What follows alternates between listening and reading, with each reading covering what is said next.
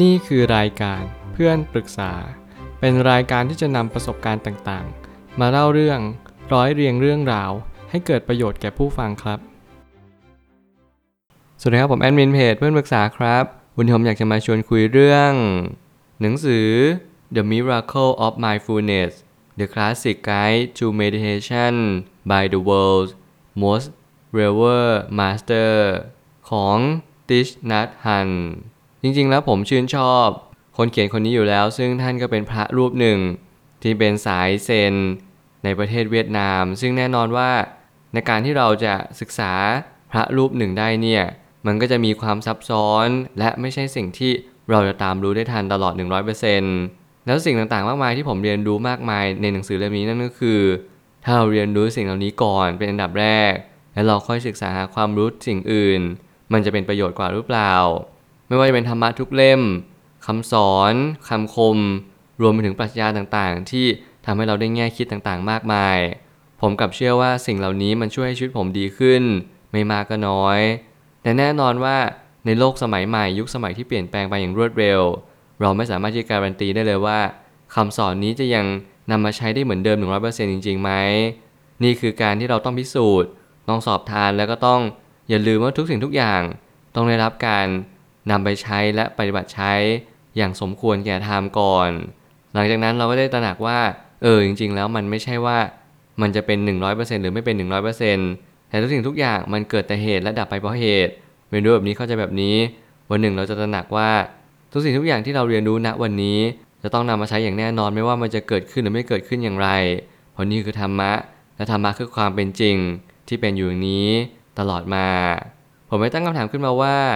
การทำสมาธิจึงเป็นอิริยาบถทที่สามารถปฏิบัติตามได้ทุกศาสนา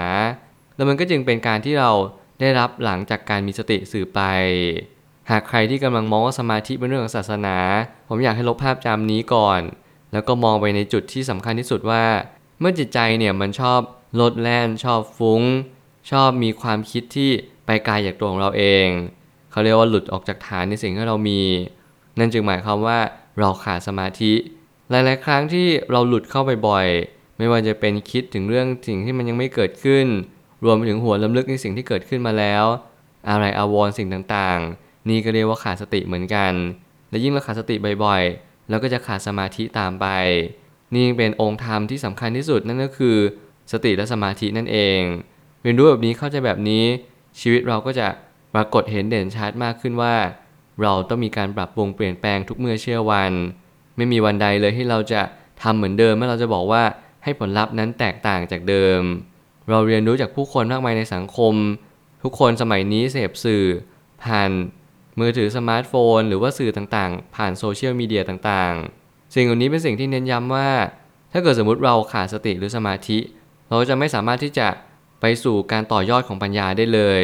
นี่เป็นสิ่งที่สำคัญอย่างยิ่งและห้ามหลีกหนีอย่างเด็ดขาด เพราะมันมีผลกระทบต่ออนาคตอย่างมาก ความมหัศจรรย์ของการเจริญสติ ก็จะมาเป็นตัวที่ทำให้เรามีความสุขเพิ่มขึ้นได้ แต่มันจะไม่ใช่ความสุขที่เราเคยสัมผัสจากทางอื่นๆเลย สิ่งหนึ่งที่ผมคิดว่าคนเขียนท่านได้เน้นย้ำมากๆนั่นก็คือ ในเรื่องของการเจริญสติในชีวิตประจำวัน สิ่งหนึ่งที่เราต้องเจริญสติในชีวิตประจำวัน นั่นก็คือเราก็ต้องหาเครื่องอยู่ก่อน ไม่ว่าจะเป็นลมหายใจเรา สิ่งสารสัตว์นอกบ้านเรา รวมไปถึงอารมณ์ที่เราขุ่นเคืองหรือว่ามีความสุขในชีวิตประจำวัน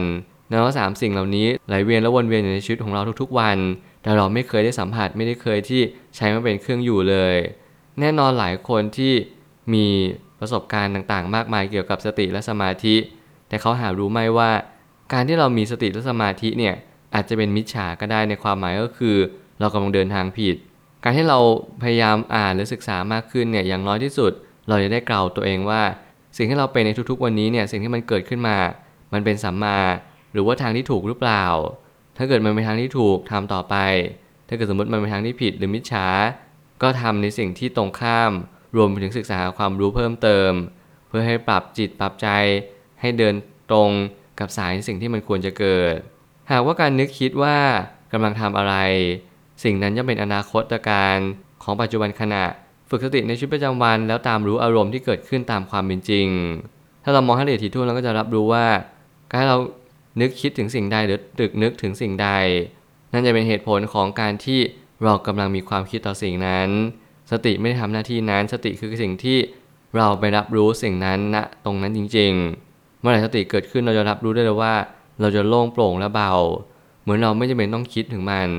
มันเกิดก็คือเกิด มันดับก็คือดับเท่านั้นเอง นี่คือตัวสติค่อยๆสังเกตไปเรื่อยๆผมเชื่อว่าสมาธิจะเกิดหลังจากนี้ และสิ่งที่เราสำรวมจิตสำรวมใจมากขึ้น มันก็ทำให้เรามีปัญญาในการมองสิ่งต่างๆตามความเป็นจริงว่า เออสิ่งเหล่านี้เป็นอย่างนั้นของมัน ทุกอย่างไม่ว่าจะเป็นสติสมาธิหรือปัญญาก็ล้วนแต่เกิดตามเหตุซึ่งกันและกัน เกิดเป็นลำดับไม่มีสิ่งใดเกิดก่อนไม่มีสิ่งใดเกิดหลัง แต่มันจะค่อยๆเกิดขึ้นหลังจากนี้ ตามลำดับความรู้ความสามารถของเราเอง เมื่อความช้าจะมาเป็นส่วนช่วยให้เราหลีกเว้นจากสังคมที่วุ่นวาย และเต็มเปี่ยมไปด้วยความเร่งรีบ นิกายเซนย่อมมาช่วยเราได้ในวันที่เราร้อนรนภายในจิตใจ สิ่งหนึ่งที่ผมชอบในนิกายเซนเนี่ยนั่นก็คือ นิกายนี้ได้สื่อสารแล้วก็แสดงให้เห็นแล้วว่า นิกายนี้สามารถที่จะเพิ่มความสงบในจิตใจได้มาก จากสังคมที่วุ่นวาย จากสังคมที่แข่งแย่งชิงดี ไม่ว่าเราทุกคนเนี่ยพยายามตามล่าหาเงินทอง สิ่งใดที่เราจะพยายามพักจิตพักใจแน่นอนนิกายเซนเนี่ยช่วยเราได้จริง ๆ ไม่ว่าจะเป็นการที่เราเข้าไปนั่งสมาธิ ไม่ว่าจะเป็นการให้เรามองภาพวาด รวมไปถึงสถาปัตยกรรมต่างๆ ไม่ว่าจะเป็นการวางหิน สิ่งนี้มีความหมายทั้งหมดทั้งสิ้น ถ้าเราเชื่อมันมีความหมายมันก็จะมีความหมาย ผมอาจจะสื่อแบบนั้นก็ได้ แต่อย่างน้อยที่สุดขอให้ทุกคนศึกษาหาความรู้ด้วยตัวของเราเอง อย่าพยายามเชื่อสิ่งใดสิ่งหนึ่ง สังเกตสังการ แล้วเราก็ต้องนำใจเนี่ยเข้าไปใส่ด้วย เหมือนกับเราใส่ใจสิ่งนั้นอย่างแท้จริง ความร้อนรนในชีวิตเนี่ยมันก็จะลดน้อยลง เราก็จะรับรู้ว่าเออทุกสิ่งทุกอย่างมันไม่จำเป็นต้องร้อนรนตลอดเวลา รีบร้อนหรือเร่งรีบทุกสิ่งทุกอย่าง ให้มันต้องรวดเร็ว ทันใจทุกสิ่งทุกอย่างที่มันเกิดขึ้น เรากลัวถ้าเกิดเราช้า แล้วมันจะไม่สามารถทันท่วงทีกับสิ่งใดเลย สิ่งนี้อาจจะเป็นความผิด ความช้านี่แหละงดงามที่สุด และได้รับผลลัพธ์ในสิ่งที่ เราคาดหวังอย่างแน่นอน สุดท้ายนี้ศาสนาเป็นสิ่งที่มาเป็นตัวอธิบาย แต่ตัวเนื้อความและศาสนาไม่มีความสักสำคัญ เพราะเราต้องเข้าใจแก่นของชีวิตว่ามันเป็นธรรมะ หรือความเป็นเช่นนั้นเอง เมื่อความเป็นเช่นนั้นเองมาปรากฏเด่นชัดมากขึ้นว่า ศาสนาไม่ได้มีตัวเกี่ยวข้องกับนิกายใดลัทธิใด แต่ศาสนาเป็นเพียงแค่ตัวบอกเล่าว่าสิ่งนี้เกิดขึ้นเพราะสิ่งนี้ ศาสนาพุทธเป็นเพียงแค่ กระบอกเสียงหรือเครื่องอยู่ให้เรายึดถือ แต่วันหนึ่งเราต้องเข้าใจว่าพุทธศาสนาไม่ใช่ตัวศาสนาเอง แต่มันคือความเป็นจริงหรือธรรมะ ไม่ว่าเราจะเข้าใจแบบนี้หรือไม่เข้าใจแบบนี้ ธรรมะก็ยังอยู่รอบกายหรือรอบตัวของเราเอง ขอให้เราเรียนรู้ว่า ถ้าวันใดวันหนึ่งที่เรามีความทุกข์ ขอให้เราเจริญสติ ฝึกสมาธิ วันหน้าเราก็จะมีปัญญาสืบไป ไม่ว่าอะไรจะเกิดขึ้น คุณจะต้องมีความดีเป็นเครื่องอยู่ ราะความดีนั่นแหละจะสามารถที่จะรอดพ้นผ่านอุปสรรคทั้งปวงไปได้ แต่อย่าลืมเลยในชีวิตประจำวันที่เราต้องมี นั่นคือสังเกตจิตใจของตัวเอง อย่าปล่อยให้มันเผลอจนเกินพอดี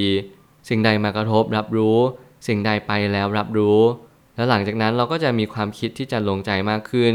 เข้าใจว่าชีวิตนี้เกิดขึ้นตั้งอยู่ดับไปตลอดเวลา ไม่มีวันหยุดพัก ไม่มีวันหยุดนักขัตฤกษ์ความสุขของเราก็จะพรั่งพรูมากขึ้น เพราะเราเข้าใจตามสิ่งที่มันเป็น แล้วมันก็เป็นสิ่งที่ควรจะเป็นต่อเนื่องไปเรื่อยเป็นสายใยผมเชื่อทุกปัญหาย่อมมีทางออกเสมอ ขอบคุณครับ รวมถึงคุณสามารถแชร์ประสบการณ์ ผ่านทาง Facebook Twitter และ YouTube และอย่าลืมติด Hashtag เพื่อนปรึกษาหรือ f r ร e n d t a l k ด้วยนะครับ